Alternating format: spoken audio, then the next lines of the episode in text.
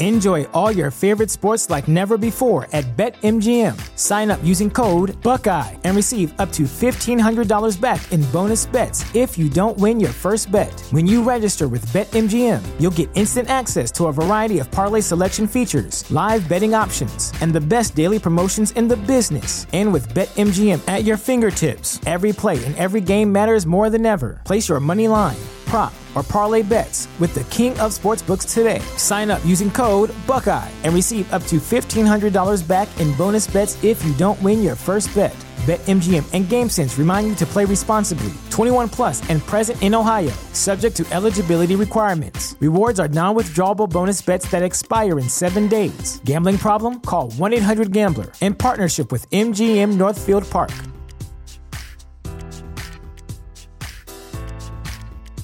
Prescription products require completion of an online medication consultation with an independent healthcare provider through the LifeMD platform and are only available if prescribed. Subscription required. Individual results may vary. Additional restrictions apply. Read all warnings before using GLP-1s. Side effects may include a risk of thyroid C-cell tumors. Do not use GLP-1s if you or your family have a history of thyroid cancer. If you've struggled for years to lose weight and have given up hope, did you know you can now access GLP 1 prescription medications at trylifemd.com? We're now offering eligible patients online access to GLP 1s, the breakthrough prescription medication that can help you lose body fat and weight. Listen to what people are saying. It's fun to put on jeans that you couldn't get into six months ago.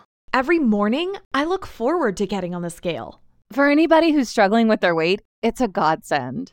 And here's the best part your insurance may cover 100% of the cost of your medication. So go to trylifemd.com to have your eligibility checked right now. Get started today at trylifemd.com. That's T R Y L I F E M D.com.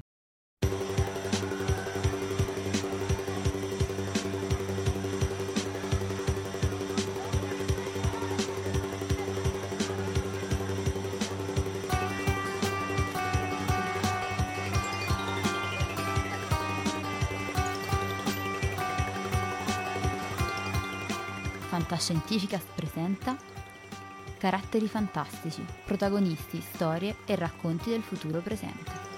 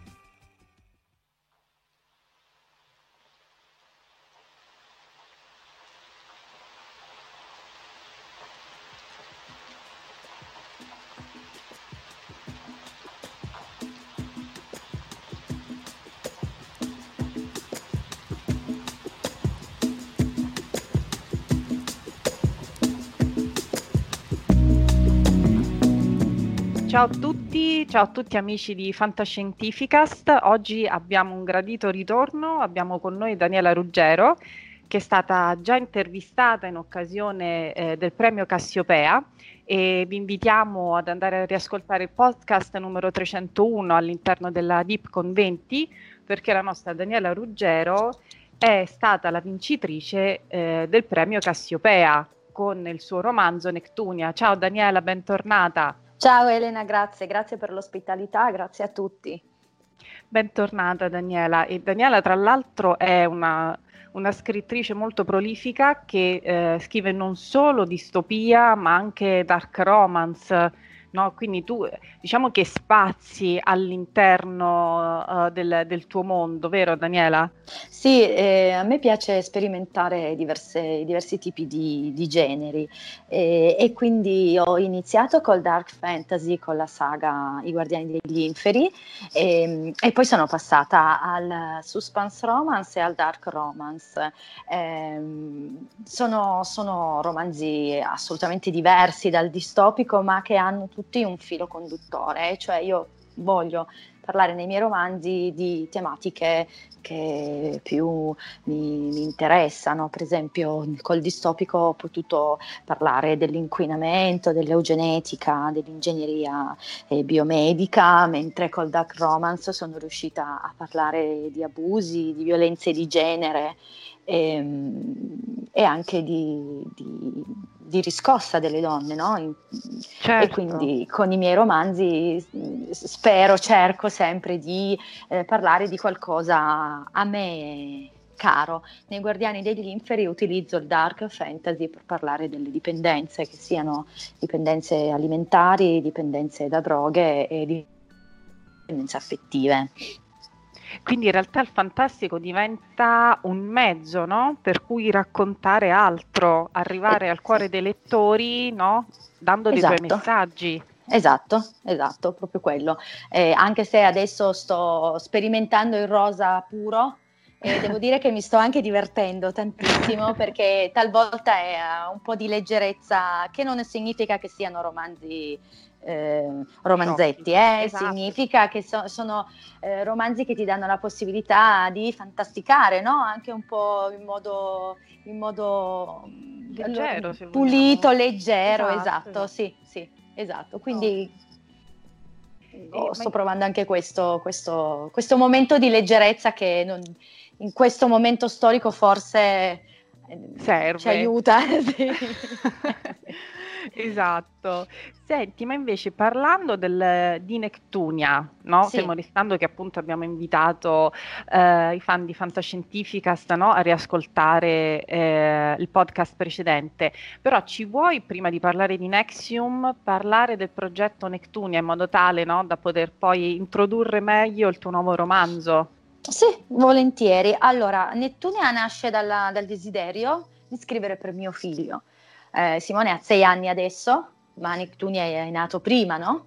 Nel mio cuore, nel mio cervello, nella mia anima e, e, ovviamente non volevo che il primo romanzo che mio figlio leggesse di mamma fosse un dark, un dark romance, eh, non per, per, per, per, i temi ecco, trattati, certo. avrei, preferivo insegnargli prima qualcos'altro e il qualcos'altro è eh, il femminile, non inteso come femminismo, ma femminile inteso come nascita, come madre terra, come le donne okay. che danno la vita, donne che danno la vita non esclusivamente dal loro ventre, donne certo. che danno la vita attraverso l'amore, possiamo essere certo. mamme senza aver generato.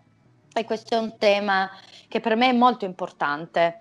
Eh, e quindi eh, il femminile inteso come donne che sanno unirsi, lasciare il pregiudizio e combattere per la libertà, per la libertà di un popolo, per la libertà dei propri figli, per la libertà di un ideale, per la libertà di essere, essere semplicemente donne. Certo. Quindi Amber veste i panni di un generale, i panni che sono stati vestiti dai suoi predecessori, da suo fratello, da suo padre, da suo nonno, da suo bisnonno quindi è la prima donna. Quindi è la prima donna, è la prima donna che porta il popolo poi in Nexium alla libertà. Ma Amber non dimentica di essere una donna e quindi certo. anche ha i suoi turbamenti emotivi, perché diciamocelo, siamo emotive, non siamo robot, siamo emotive, ci innamoriamo e anche Amber si innamora. Ma è grazie all'amore non solo per il suo colonnello, ma anche per il suo popolo che Amber diventa l'eroina indiscussa di questa dilogia distopica. Ed è quello che io volevo trasmettere a mio figlio. Di base poi c'è, c'è il tema, il grande tema importante dell'inquinamento, uh-huh. della genetica, dell'eugenetica, della biomedica, della biomeccanica.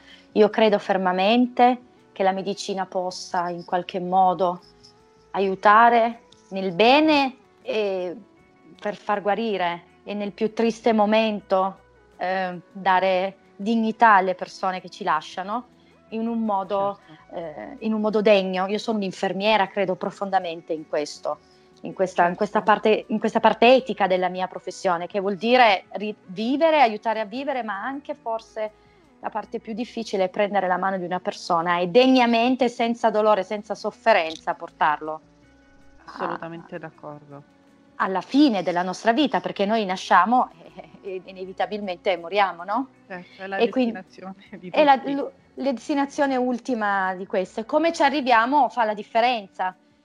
E, e, quindi Neptunia nasce per tutto questo e siccome la vita ha dolore, tanto, tanto dolore fisico e morale per chi, per chi vive, no? Perché poi si può anche decidere di non lottare, di non decidere, di sopravvivere Invece per chi vive e, prende decisioni è inevitabile soffrire.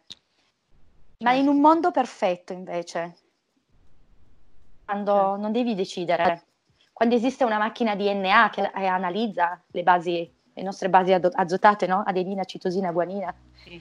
e, e, che è poi la, la base della genetica, e questa macchina ti dice tutto quello che devi fare, quale sarà il tuo lavoro, quali saranno le tue ambizioni, le letture che farai e quelle che non farai, che cosa mangerai, l'uomo che sposerai, i figli Decide che avrai.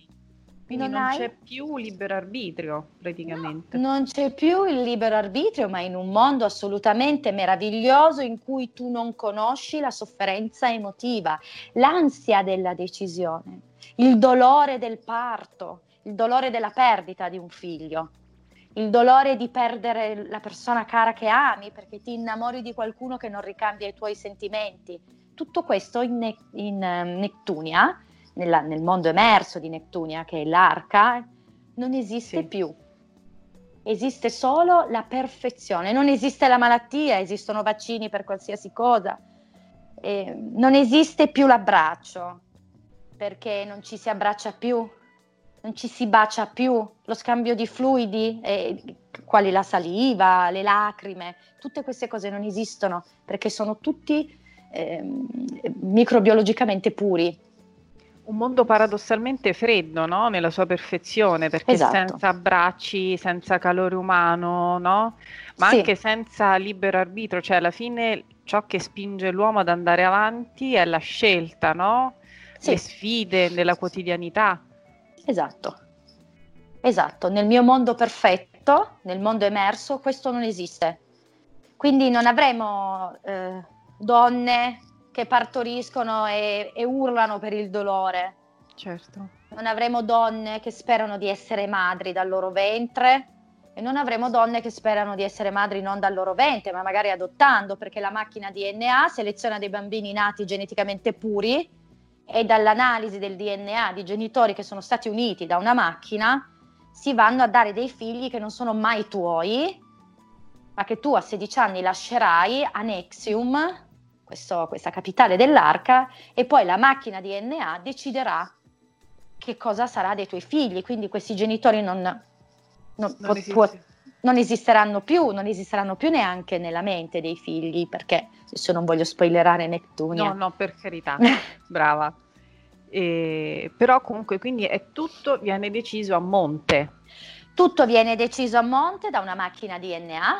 Questa macchina DNA è stata creata dai migliori ingegneri, forse certo. anche a fin di bene, perché questo mondo nasce dopo una catastrofe, una catastrofe certo. terribile eh, un mondo in, assolutamente impoverito, non abbiamo, non abbiamo più acqua, non abbiamo più cibo, non abbiamo più lavoro, non abbiamo più case, le grandi città, Roma, Parigi, Londra, New York, sono ridotte a, a, a, alle macerie no? di ciò che certo. erano nella loro bellezza e la poca gente che rimane uh, sana, tra virgolette, sana a 360 gradi, non intesa come malata, ok? Deve certo, nascondersi sì, sì. perché chi ha fame, chi ha fame va nelle piazze, cerca, distrugge tutto ciò che c'è, cerca di entrare nelle case per rubare quel poco cibo che rimane. E, e questo, questo, mondo perfetto nasce da un mondo che si sta distruggendo, da un inquinamento che ha ridotto i mari in, in assoluta sterilità, così come la terra. L'uomo ha distrutto tutto, ha distrutto l'aria, può camminare e vivere solo con mascherine costituite da, da, filtri in filtro. che ci siamo. E ci siamo. E poi un virus, anche questo geneticamente modificato, distrugge il 75% della popolazione mondiale. Assolutamente attuale. attuale, mamma mia. in, in, effetti lo dico perché mi ha fatto rabbrividire. Per creare, per creare un virus che avesse senso, eh, ho unito gli studi che ho fatto di microbiologia tra eh, Ebola, il colera e la SARS. Ecco, appunto. E in effetti eh, mi è venuta poi un po' d'ansia, no? perché non potevo, questo virus che io ho creato si trasmette, io ho creato nella fantasia e che spero nessuno mai crei nella realtà, si trasmette con l'acqua e questo avviene solo per il colera, non può venire con la SARS e con l'Ebola, no? E, però sì. gli altri hanno delle sintomatologie, insomma, unendo tutti questi cataclismi ho ridotto la popolazione mondiale del 75% in pochissimi giorni. Ecco. Eh, che sono un po' le nostre paure, no? Esatto, assolutamente. E tutto questo noi lo ritroviamo all'interno di Nectunia. Tutto questo lo ritroviamo all'interno di Nectunia, sì. Mentre in Nexium, senza appunto fare spoiler anche su come finisce Nectunia, no? Ma in sì. Nexium invece che cosa andremo a scoprire? Perché in ricordiamo Nexium, Nexium e Nectunia, no? Che cosa sono? Sono una dilogia che parla tra, tra sé, no? Tra il primo e il secondo. Sì è una continuità di personaggi e di vita. E, ehm, in Nexium eh, scopriremo... Perché Nexium è la città dei ribelli, no? Nexium, Nexium, è la città perfetta, Nectunia è la città sommersa dei ribelli. Quindi mm-hmm. scopriremo com'è davvero Nexium, la meravigliosa città, la capitale dell'Arca. Esatto. L'Arca è l'unico mondo emerso che rimane dopo che gli stati hanno fatto esplodere le bombe atomiche e hanno chiuso l'Europa all'interno di una bolla. Ok. Ok, e... quindi Nexium è la capitale dell'Arca che accoglie, che accoglie il popolo, ma non il popolo libero. Il popolo libero vive adagiato sui fondali del mar Mediterraneo, Nectunia, sì. E in Nexium quindi noi finalmente vedremo che mm. cos'è questa perfezione. Che, esatto, che cos'è questa perfezione e in che modo, in che modo i dieci che sono coloro che reggono le fila, mm-hmm. hanno eh, manipolato la mente di, tutte, di, tutto, di, tutto, il popolo, ecco, il popolo emerso. Sì. Okay. Senza fare appunto troppo spoiler. Per Emer- emerso, no? Per carità. Questo lo troviamo molto forte anche in Nettunia. Il generale certo. Amber parla sempre del popolo emerso, della superficie, e, e, e, di come questo popolo è stato, è stato sottomesso nella perfezione. Però insomma, certo. se ci si ferma un attimo, quando hai sofferto tantissimo, chi non vorrebbe un po' di pace? No? Ah, assolutamente, assolutamente. La tranquillità e la serenità, no?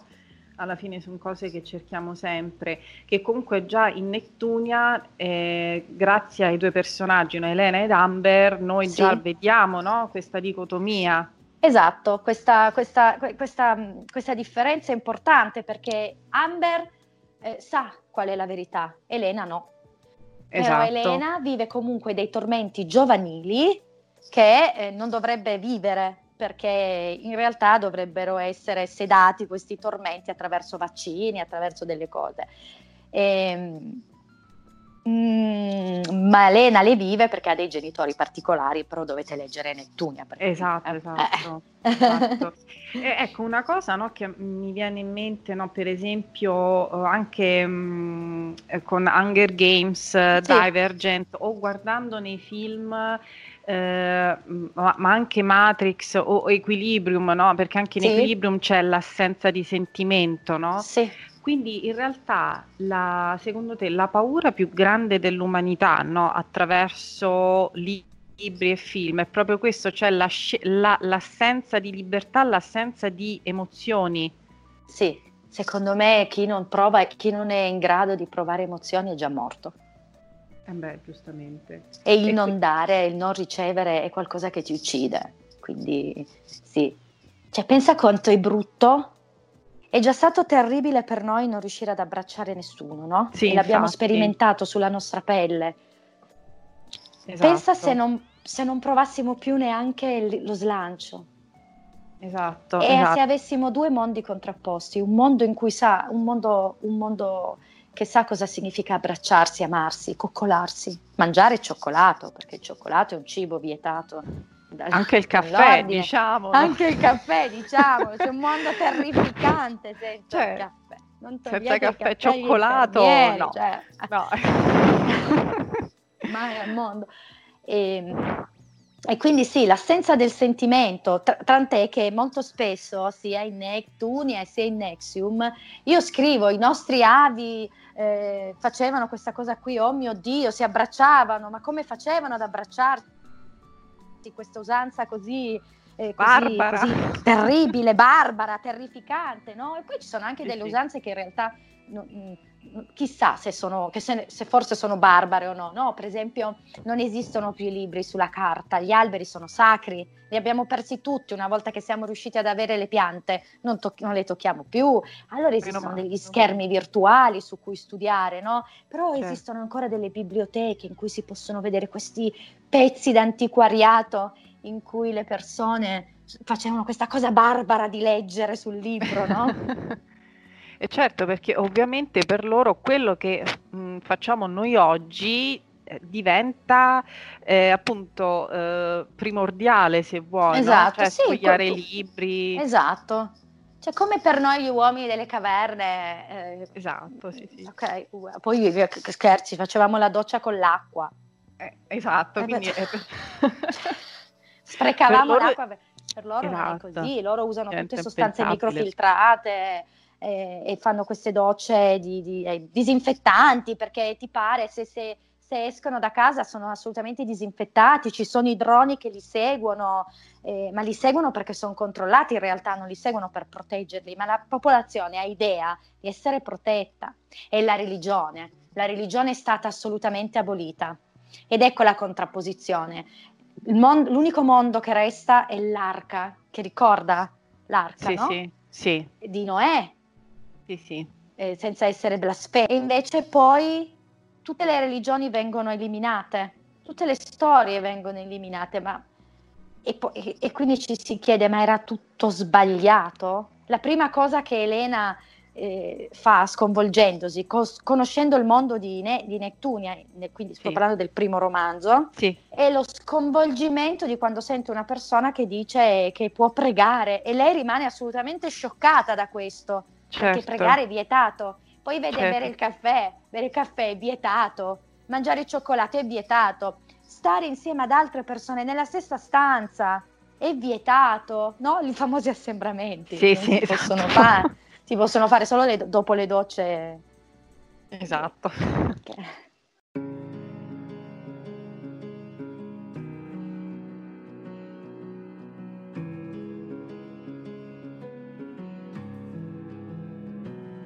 Aspetta, non sono pronto ancora. Guardo ancora l'etichetta, non so andare in bicicletta o fare i cento all'ora. Mai corso una maratona, superato ostacoli, non ho mai visto il Napoli di Maradone. Ho le licenze scadute da un pezzo. Quella poetica da rinnovare o levare di mezzo. Abbatto la clessidra orizzontale per fermare il tempo. A patto che smettiate di soffiare per cambiare il vento. E il freddo che avanza. L'anima sintetica, l'estetica dell'ansia e se oggi potessi cambiare il mondo lo farei domani. Non mi rompete il cazzo con sta fretta di decidersi. Lasciatemi, non fatemi alzare dal letto. Scendetemi di dosso con sta fretta di decidersi Voi, voi non fatemi alzare dal letto. Non mi rompete il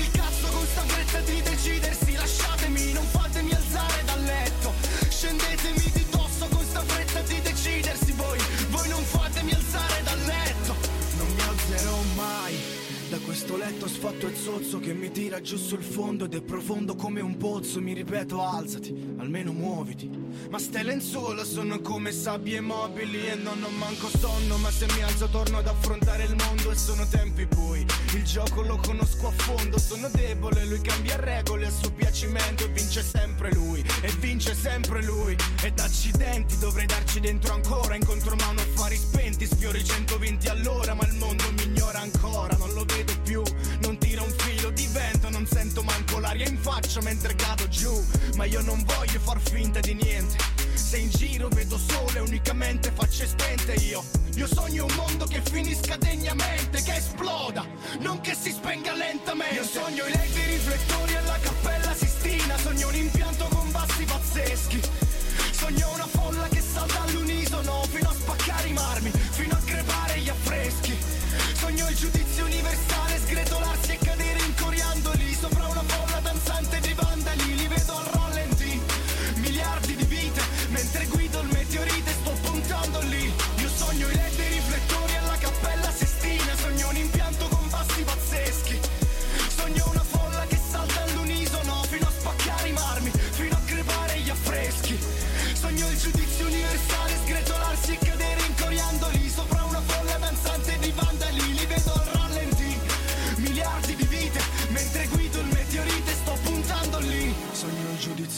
universale, sgretolarsi e cadere in coriandoli sopra una folla danzante di vandali. Li vedo al rallenti, miliardi di vite, mentre guido il meteorite sto puntando lì. State ascoltando Fantascientificast, probabilmente il miglior podcast di fantascienza e cronache della galassia del quadrante alfa. www.fantascientificast.it Email redazione at fantascientificast.it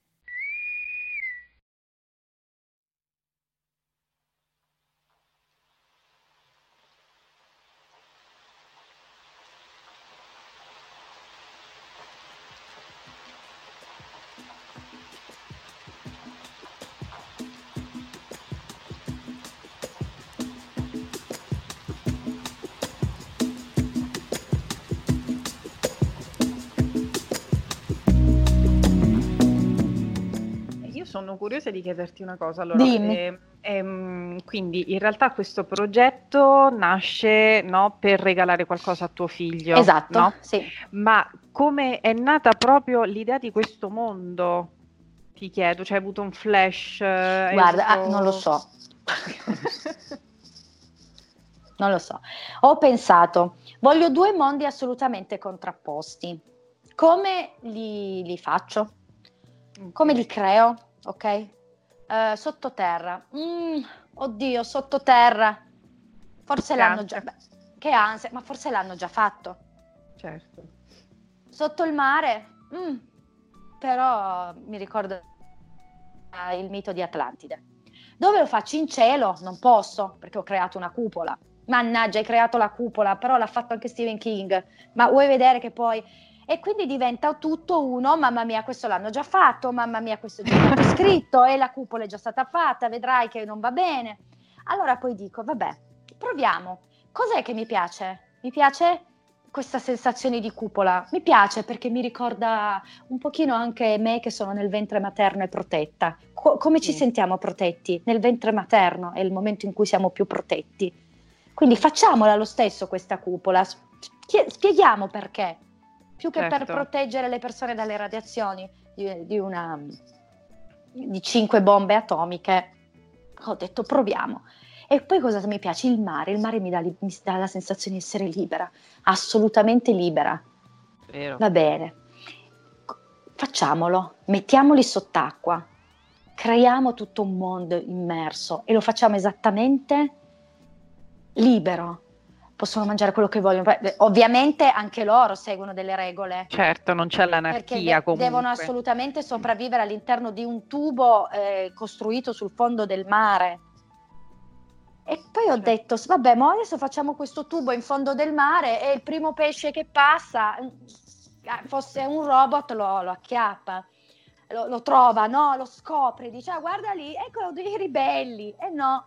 Allora ho chiesto a una mia amica che è un ingegnere biomedico e ho creato questo mondo fatto con una struttura di fibra di carbonio. La fibra di carbonio viene usata molto adesso in campo medico, eh, sono i famosi esoscheletri, Oh, di cui si ok. sente tanto parlare. Sì, sì, sì. E poi, visto che posso fantasticare, mettiamoci sopra tutto, spalmiamoci un- delle sostanze biologiche e anche chimiche, magari anche un pochino eh, ingegneristiche e loro non ci troveranno mai.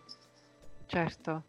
Quindi ho fatto una cupola, sono in- stata immersa nell'acqua che è sempre un ricordo del ventre materno, ho protetto l'esercito di Nexium, e ho prote- di, di Nettunia, perdonami, e ho protetto anche il popolo di Nexium, perché il popolo di Nexium va protetto e Amber protegge anche il popolo di Nexium, consapevole che ogni essere la odia.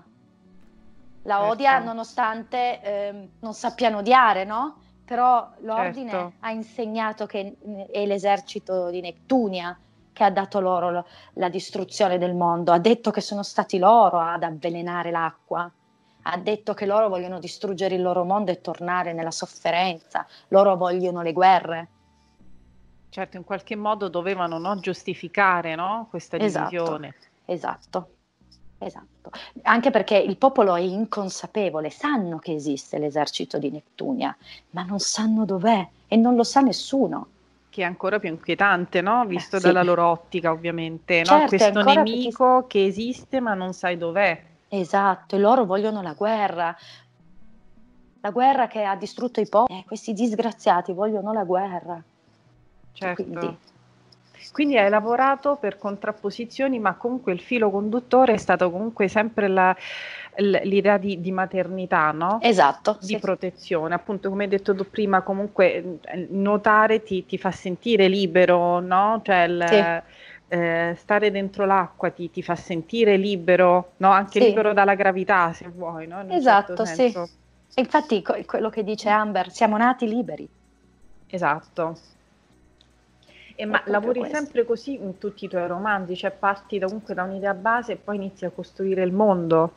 Sì, sempre. Ehm, l'ho, l'ho fatto anche in, ehm, in Dust, per esempio, che è un dark romance propriamente detto.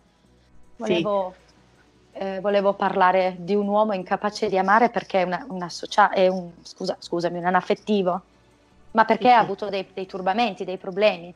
La prima cosa che eh, mi sono ricordata è stato un video di Eminem e poi mi sono ricordata della 8 Mile. Quindi Sì. ho fatto un po' di studi, un po' di cose e ho voluto collocarlo lì. Quindi una volta che ho trovato il setting, poi Sì. costruisco la storia. Ho sempre prima bisogno di capire dove, Ok, ho sempre bisogno di capire come. Anzi, da self ho bisogno di sapere come e avere la cover. ok. Non parto. Perché ti ispira, ti aiuta. Perché, perché mi aiuta, mi aiuta. Non sono una che fa timeline, ehm, ah, lo- le faccio a volte, ma le distruggo tutte. Quando faccio le timeline cambio un pasticcio. Ehm, certo, col distopico è stato più difficile, quindi dovevo avere le idee un po' più chiare, ma onestamente fino alla fine non sapevo che cosa avrei scritto in Nexium, sicura. Certo. Ma senti, tornando appunto all'interno della distopia, no? Sì, Eh, molto spesso mi capita di sentire persone che confondono post-apocalittico e distopia, no? Mm.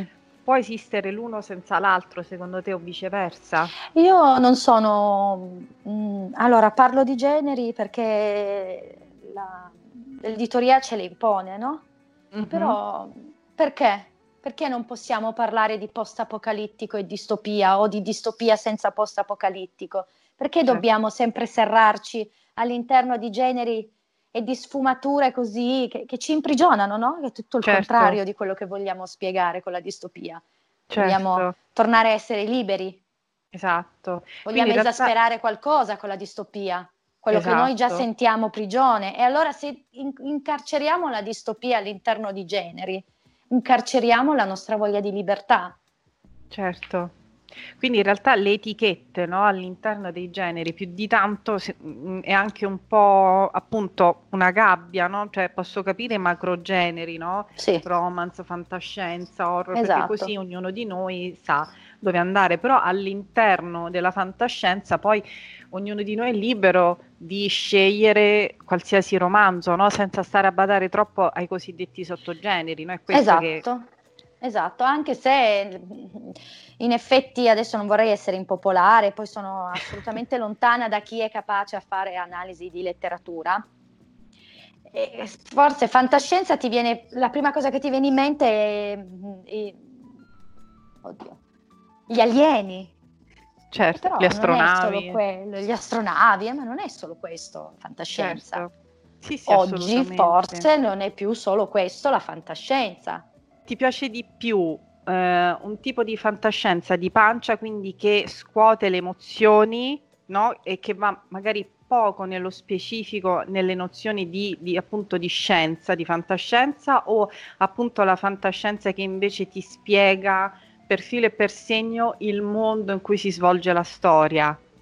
Allora, i trattati non mi piacciono né i trattati di anatomia perché se voglio leggere un trattato di anatomia prendo un, un libro adeguato e neanche i trattati di medicina, ma forse perché io sono li studio, per cui ehm, però eh, è chiaro che eh, in un romanzo in cui si deve inventare un mondo assolutamente nuovo, devi spiegarlo sì. un po', ok? Certo. Un po' lasciamo anche al lettore la libertà di immaginarselo questo mondo. Diciamogli che questo mondo è sott'acqua, diciamogli per come fa a essere protetto e poi diciamogli che il cibo ce l'hanno. È come se lo coltivano, se, se lo deciderà il lettore, se fare delle piccole serre dentro una serra, capito? Non, non, le, emozioni, le emozioni non possono essere vincolate in trattati. Eh, certo. Eh, non mi piace, mi annoia, mi annoia tantissimo eh, leggere, eh, che ne so, un trattato di bioingegneria su un libro, anche perché deve essere fruibile per tutti, deve certo. essere fruibile, la letteratura deve essere libertà, no, non può essere di nicchia solo per chi ha già una laurea in, in ingegneria genetica, e questo che, certo. che poi per carità, eh certo. impopolare, eh, no, no. ma eh, credo che, che, che, sia giusto che, che tutti possano godere della bellezza della letteratura. Certo, anche chi appunto non ha eh, nozioni no? alle certo. proprie spalle.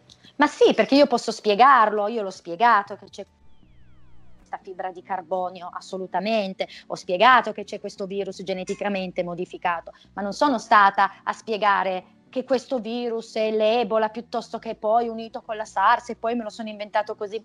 Alla gente non interessa il trattato di microbiologia. Certo, vuole il succo della storia, no? vuole immergersi nella storia. Esatto, poi certo, poi se ti interessa vai, andrai a vedere che cos'è la fibra di carbonio, per esempio, no? Se ti interessa allora scoprirai che la medicina la usa davvero. Certo. E... Quindi diciamo Però... che anche Ecco, la, la, fantascienza può anche incuriosire, no? quindi spingere il lettore ad approfondire alcune cose, no? per vedere cosa tu hai sfruttato che già esiste e cosa hai creato tu, scrittore, esatto. con la tua esatto. fantasia. Certo, e deve quindi... essere coerente, chiaramente. Certo, un, un, certo. un, minimo di coerenza ci vuole. La base comunque scientifica ci deve stare, ovviamente, sì, no? E poi da lì si spazia e si crea. Sì. Esatto. E, e, quindi del distopico ti piace anche questo aspetto, cioè poter comunque partire da un qualcosa che già esiste e poi creare, no? Fermo esatto. restando che poi ah, mi è piaciuto quello che hai detto prima, cioè nella distopia si eh, esagera, no? si enfatizza fino al limite della sopportazione aspetti negativi della società di oggi. Esatto, o aspetti positivi che certo. si vorrebbero avere ma che diventano la nostra prigione. Quindi è questo che a te, diciamo, ti porta a scegliere la distopia, no? Sì, Sia, sì. anche come lettrice, no? Sì, assolutamente, sì. Io sono onnivora come lettrice. Sì. E leggo di tutto, non, non, non mi faccio incarcerare dai generi. Mm-hmm. Quindi oggi decido che voglio leggere un romanzo rosa e lo faccio, domani voglio leggere un trattato guerra, sulle guerre puniche e lo faccio, dopodomani, dopodomani leggo Elena Mandolini, capito? Cioè leggo chi voglio, quando voglio, autori italiani, autori stranieri e non mi faccio... Eh, tediare da, dai limiti di genere. Se poi te la devo dire tutta, quando ho assolutamente bisogno di rilassarmi, io leggo Stephen King. Meravigliosa, questo ci piace. non posso che approvare. È così perché anche sull'horror, per esempio, io non leggo tutto. Certo. E, eppure amo King, ma è più un horror paranormale rispetto a un horror splatter che io non leggo perché non, non mi piace, per esempio. Certo. Ma questo non significa che non sia un bel genere, è un genere che io non riesco a leggere. Certo. Quindi anche nell'horror ci sono diverse categorie e, e io non scelgo la categoria, no, scelgo la trama.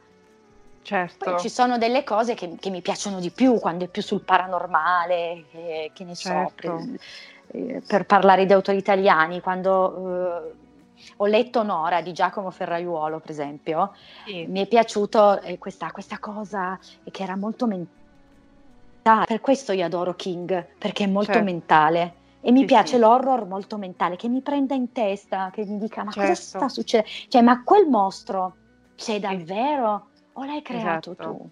Esatto, esatto.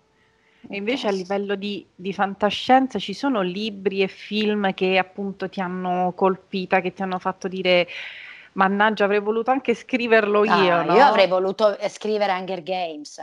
Ok. Ma io avrei voluto scrivere Hunger Games perché per- secondo me è geniale, geniale. Abbiamo noi in Italia inventato le arene e Sì, eh americana ha usato le arene per diventare una delle più importanti Sì. scrittrici, capito? Le avevamo inventate noi, alla fine sono le arene. Ci vedo Eh sì. molta vicinanza con i nostri gladiatori. Eh beh, sì, eh, fino all'ultimo, no? All'ultimo sangue. Fino all'ultimo, ci vedo tante, un genio, è stata geniale ed ecco qui che ri- ritorniamo al discorso che facevo prima, qualcosa che esiste davvero, che è esistito Certo, e qui- poi lo trasformo, no? esatto. Ma tu hai- apprezzato anche la trasposizione cinematografica? Abbastanza, sì. Sì. E lei ti, ti piace, insomma, A me, sì, il- a me questa, questa ragazza di fuoco piace tantissimo. Ok. Eh beh, Eh, lei è, è- è molto passionale, no? Esatto, Quando sì. all'interno Anche se in alc- assolutamente. alcuni momenti anche nel libro avrei preferito fosse meno lagnosa, se ti devo dire. Ah sì, quello è vero. In alcune parti è stata un po' lagnosa, però è una giovane donna. Eh sì, esatto. Che comunque sia in un mondo, anche lei, fatto di privazioni, no? Quello Quindi un lei mondo comunque... assolutamente di dolore, loro conoscono il dolore veramente, hanno fame, hanno sete, vengono selezionati come animali per morire, per la gioia Esatto. di chi? di altre persone. Esatto, appunto, come dici tu, come era per i gladiatori, no? Pensa alla fame di vedere la gente, gente, ragazzini, bambini che si uccidono sì. tra di loro, instillare l'odio nei bambini, Esatto. è Esatto. terribile, terribile. Esatto. Tant'è che poi lei nel secondo comunque soffre, no? Ha degli incubi, Certo. sta male, perché Sta comunque- male, un dolore terribile, come si fa a, a- a- a sopportare un mondo così, no? È Esatto. assolutamente distopico, certo, certo. Senti, adesso invece vorrei farti un paio di domande un po' scomode, se vuoi. Uh, dai, dai. Allora, eh, sei stata la prima donna ad aver vinto il Cassiopea. Sì, Eh, ma secondo te, quindi, la fantascienza viene vista come un genere maschile, cioè solo per scrittori? Eh, oppure eh, in realtà ci sono donne scrittrici valide all'interno eh, del panorama della fantascienza? E come in tutti i settori le donne arrivano sempre un po' dopo, ma non per capacità, eh, per possibilità. Esatto. E questo lo dirò sempre e comunque. Esatto. Sempre e comunque.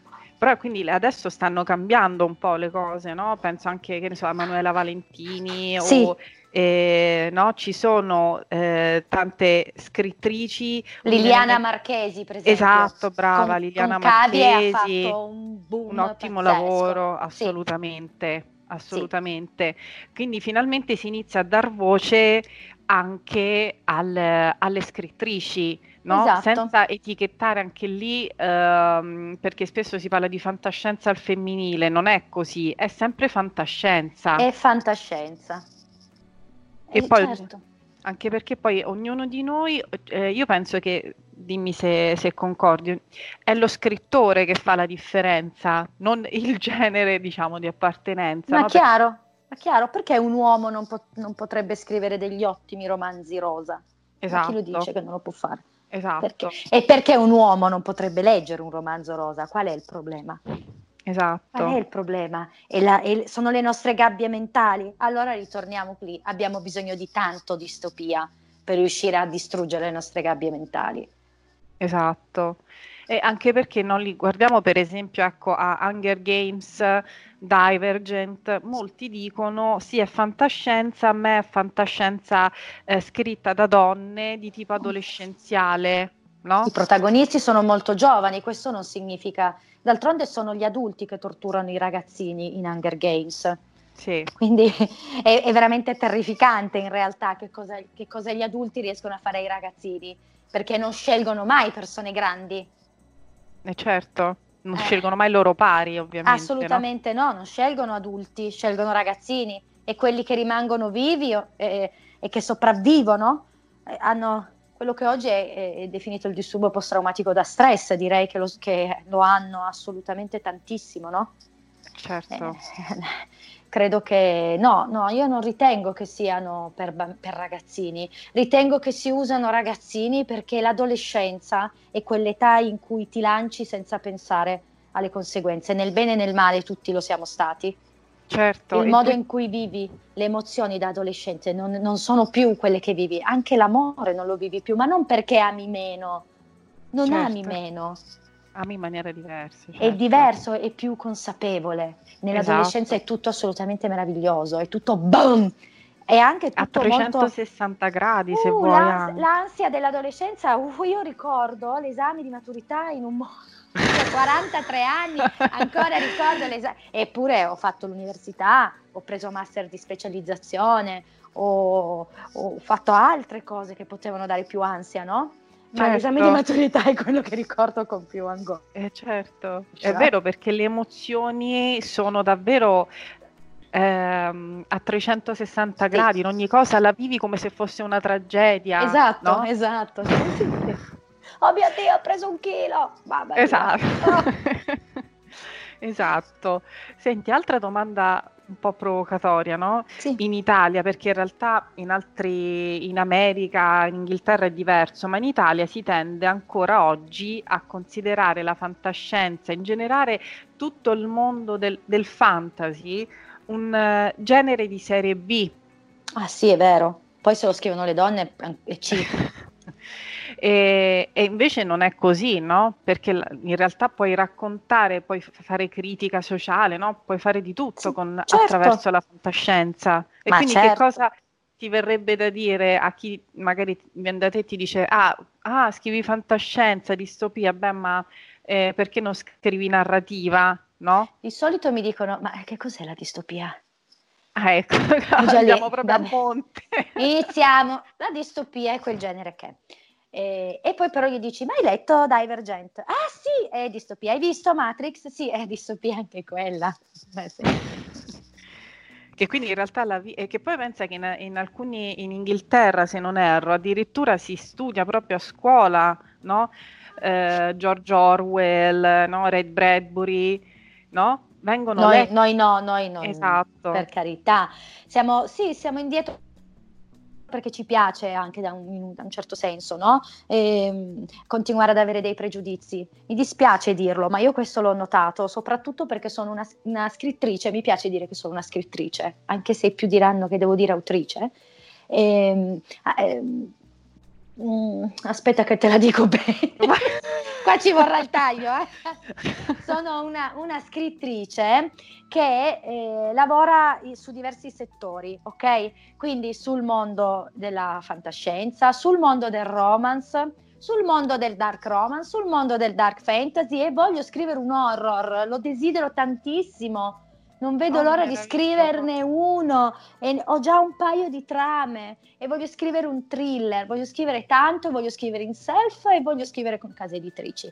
E, e quindi succederà che i, i, romanzi self sono quelli che si auto, autopubblicano gli sfigati che sono stati cacciati dalle case editrici e non è così.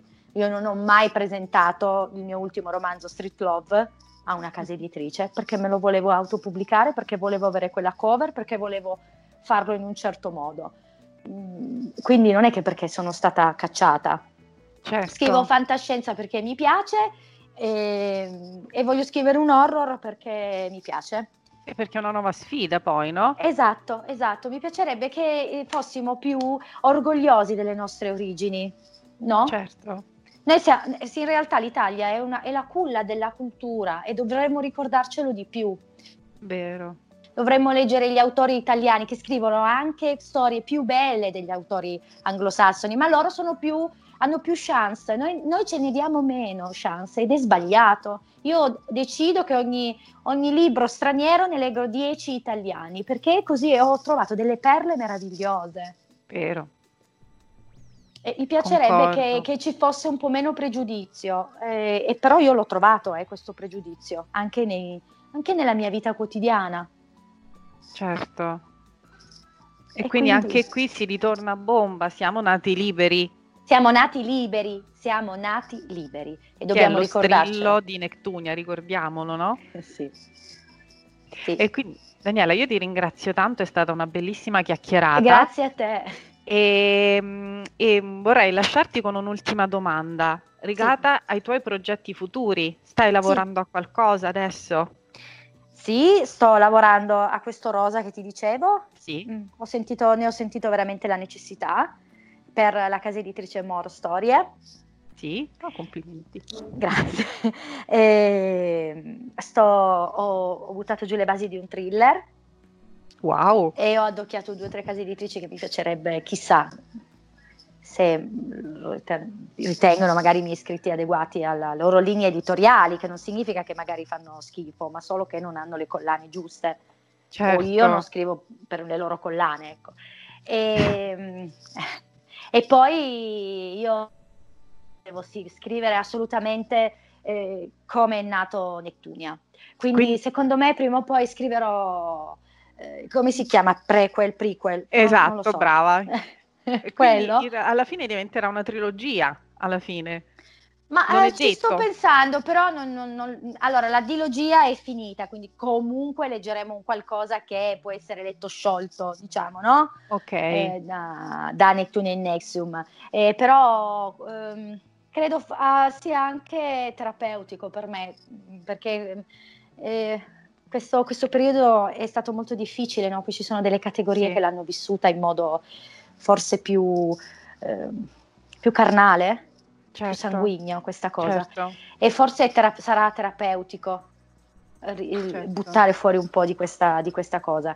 E però poi scriverò un horror con la Mandolini. Wow, poi, wow! poi spero di scrivere un horror col ferraiuolo e lì potrei morire di gioia. E, e, poi un giorno incontrerò Stephen King e scriverò anche con lui. Bravissima, bravissima. D'altronde siamo nati liberi, possiamo sognare, no? Assol- eh beh, toglieteci anche i sogni alla fine, per carità, concordo. Io ti ringrazio ancora Daniela, grazie è stato te, davvero un piacere avere di nuovo Daniela Ruggero qui con noi grazie. e vi invitiamo quindi a recuperare Nectunia e poi a scoprire che cosa accade in Nexium e editi, lo ricordiamo entrambi dalla DZ Edizioni. E esatto. Un abbraccio Daniela, un saluto. Un abbraccio a voi tutti, un saluto a tutti, grazie per l'ospitalità. Grazie a te Daniela, alla prossima. Grazie, ciao. alla prossima, ciao ciao. Avete ascoltato Fantascientificast, podcast di fantascienza e cronache della galassia, da un'idea di Paolo Bianchi e Omar Serafiti, con il contributo cibernetico del Cylon Prof Massimo De Santo. Potete seguirci ed interagire con noi sul nostro sito fantascientificast.it, su Facebook alla pagina Fantascientificast, su Twitter sul profilo at fantascicast, sul nostro canale Telegram t.me slash fantascientificast, sulla nostra community Telegram t.me slash fsccommunity. Se siete particolarmente timidi, potete utilizzare la vecchia, cara e affidabile posta elettronica, scrivendoci all'indirizzo redazione at fantascientificas.it. Tutte le puntate sono disponibili sul nostro sito, su Apple iTunes, su Spotify e su Podbean all'indirizzo podcast.fantascientificas.it. Se volete, potete lasciarci una valutazione a 5 stelle su Apple iTunes ed offrirci una birra romulana o un gotto esplosivo pangalattico, sostenendoci tramite una donazione PayPal utilizzando l'apposito pulsante sul nostro sito. Fantascientificast è una produzione amatoriale. Non si intende infrangere alcun copyright, i cui diritti appartengono ai rispettivi detentori. L'autorizzazione SIAE 5612I5359. Nessun byte e nessun tribolo sono stati maltrattati durante la produzione di questo podcast. Alexa 4 e l'equipaggio di Fantascientificast vi augurano lunga vita e prosperità e vi danno appuntamento alla prossima puntata lungo la rotta di Kessel.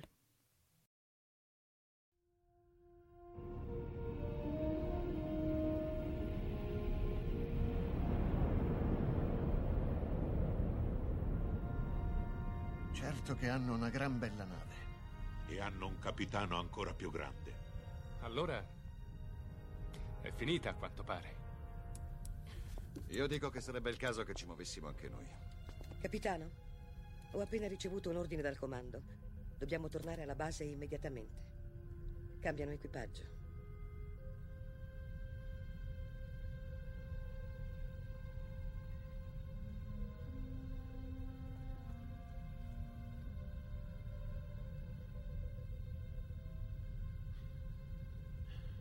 Se fossi umano, penso che ora la mia risposta sarebbe andate al diavolo.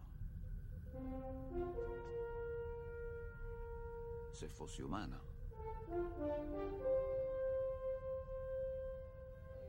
Che rotta, capitano.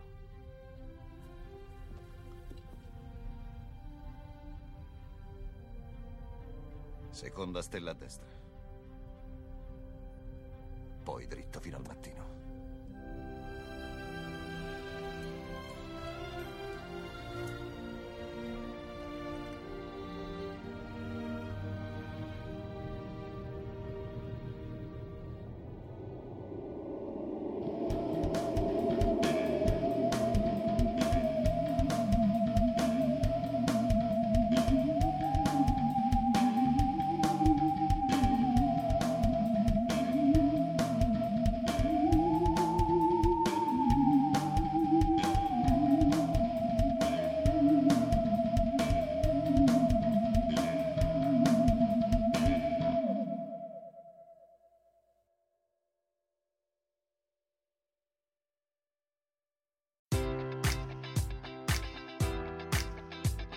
Enjoy all your favorite sports like never before at BetMGM. Sign up using code Buckeye and receive up to $1,500 back in bonus bets if you don't win your first bet. When you register with BetMGM, you'll get instant access to a variety of parlay selection features, live betting options, and the best daily promotions in the business. And with BetMGM at your fingertips, every play and every game matters more than ever. Place your money line prop, or parlay bets with the king of sportsbooks today. Sign up using code Buckeye and receive up to $1,500 back in bonus bets if you don't win your first bet. BetMGM and GameSense remind you to play responsibly. 21 plus and present in Ohio, subject to eligibility requirements. Rewards are non withdrawable bonus bets that expire in seven days. Gambling problem? Call 1 800 Gambler in partnership with MGM Northfield Park.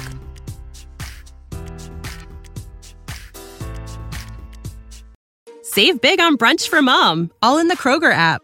Get 16 ounce packs of flavorful Angus 90% lean ground sirloin for $4.99 each with a digital coupon. Then buy two get two free on 12 packs of delicious Coca Cola, Pepsi, or 7UP, all with your card. Shop these deals at your local Kroger today or tap the screen now to download the Kroger app to save big today. Kroger, fresh for everyone. Prices and product availability subject to change. Restrictions apply. See site for details.